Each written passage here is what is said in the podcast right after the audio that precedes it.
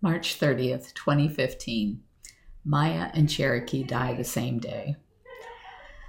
I don't know if we have ever had two cats die the same day. Today we lost Maya, a Bengal cat, and Cherokee, a bobcat, and had the trauma of sedating Cameron, the lion, for a mass removal. It's 3:36 p.m. now, and I can finally exhale, knowing that we aren't having to say goodbye to three old friends today.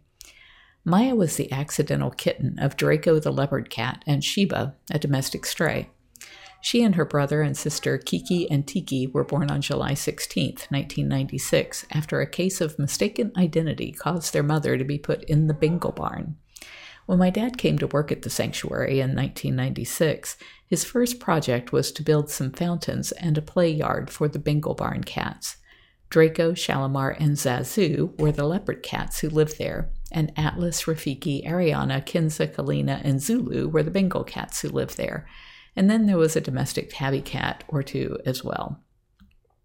The Bengal barn was a 70 foot long, single wide mobile home that we had gutted and turned into indoor cages for the cats with a little window run on the outside of the trailer, so the cats could come and go from the air conditioning to the fresh air outside. The window runs were only about three feet deep and three feet tall and stretched down the exterior of the mobile home in compartments for each cat or group of compatible cats.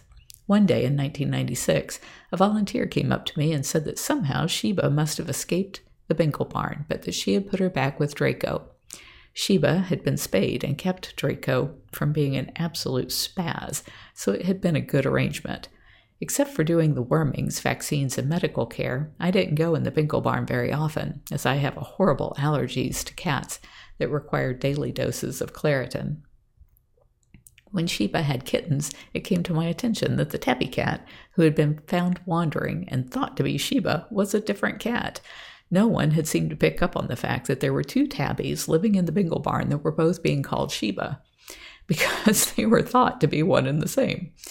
I'm sure that the people who fed and cleaned in there must have thought it odd that we would have two cats with the same name and never thought to point out to me that odd fact. At any rate, being F1 Bengal cats, the kittens were as wild as the wind, but beautiful. Kiki and Tiki found homes with volunteers. Maya found a home with a volunteer or a visitor. I don't remember exactly. When Maya became an adult, the person brought her back to me. She said that her father loved the cat, but she sprayed and pooped all over the house, so he had to keep her on the lanai. Now her father was sick and could no longer care for the cat, and she remembered that I had told her to bring the cat back if things didn't work out. Maya, being a Bengal cat, wouldn't adjust to new cage mates, and we had no space at the sanctuary for her. I took her home to the island and figured that on almost five acres of riverfront property, she could be free and live in the yard. That didn't last long. Because I am a license because I am licensed as a wildlife rehabber, I get weird calls. This one was from a man just hysterical that a Florida panther was stalking his wife in broad daylight. When I asked where he lived, I learned that he was my neighbor. I asked him to call me the next time that the Florida Panther showed up, and sure enough, it was Maya. I promptly netted her and decided she would have to live on my porch if she wouldn't stop stalking old people. For the next 14 years, Maya lived on the porch. I never was able to pick her up or pet her, but I respected that. She never did learn to use a litter box, although in her first although in her last few years of life she would relieve herself on newspaper, most of the time. The porch reeked, despite frequent blasts from the pressure washer and digging out all of the dirt in the flower beds and replacing it year after year. When Howie moved in, in 2003, he made it his mission to make friends with Maya. She would hiss and swat and gave him no encouragement for the first few years. He still fed her every day and gave her treats. He earned her trust, and she would allow him to pick her up for a few seconds, and he could pet her briefly. Babylon's arrival in 2010 meant everyone in the house, which included Maya and Sydney, began eating his very expensive brand of cat food that was designed to keep him from having a recurrence of crystals. After Sydney died last year, Howie decided that after nearly losing Maya a few times, she should be allowed to eat whatever she wanted. And what she really wanted was little Friskies. Maya's last days were her best. She had always had a heart murmur, but on Saturday she acted pukey. And I thought that it was just the result of her catching another lizard. When she was worse on Sunday, we called Jamie and Dr. Justin to look at her. They took her into the Humane Society to run tests and sent her home on fluids, potassium paste, and amlodipine. When I got home at 8:30 p.m. after filming Katie Nickett's baby shower and editing the video, Howie said Maya was worse. We brought her in my office for the night, gave her 150 cc's of fluids, and got the potassium in her. She wouldn't eat, and I wasn't sure if she had already gotten a dose of the amlo- amlod- aml- amlodipine earlier in the day at the vet's, so we opted to let her sleep and try again in the morning. I checked on her a couple of times and she was sleeping peacefully, but at 4:30 a.m. I found her dead. I had a hard time getting back to sleep because I knew that we had to sedate Cameron the lion to remove an oozing growth from his back at 9 a.m. I rushed into work to take photos of the procedure, both for our archives and to help those and to help and to help thank those involved. It is always scary to sedate a cat, but even more so when I am so raw with the emotions of losing Maya and knowing that something has to be done today about Cherokee the bobcat's failing health.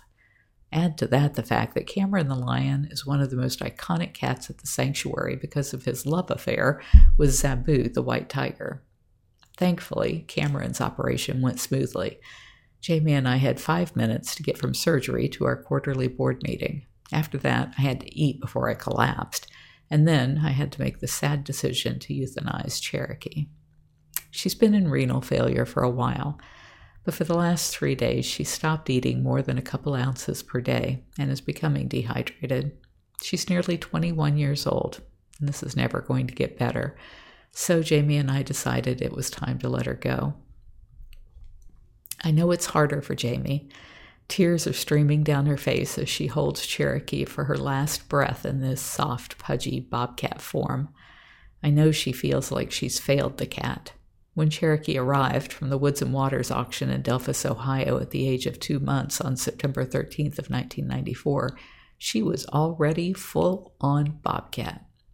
Don offered to pay Jamie to tame her down, and Jamie used every trick at her disposal, but Cherokee must have been raised by her own mother before being auctioned off and was taught to never trust a human. Despite trying for years, Cherokee never trusted anyone. Now, in her last days, she could have had a few more weeks or months if we could entice her to let her. Now, in her last days, she could have had a few more weeks or months if we could entice her to allow us to give fluids or feed her from a stick, but she would have none of that. I think that's why Jamie was crying.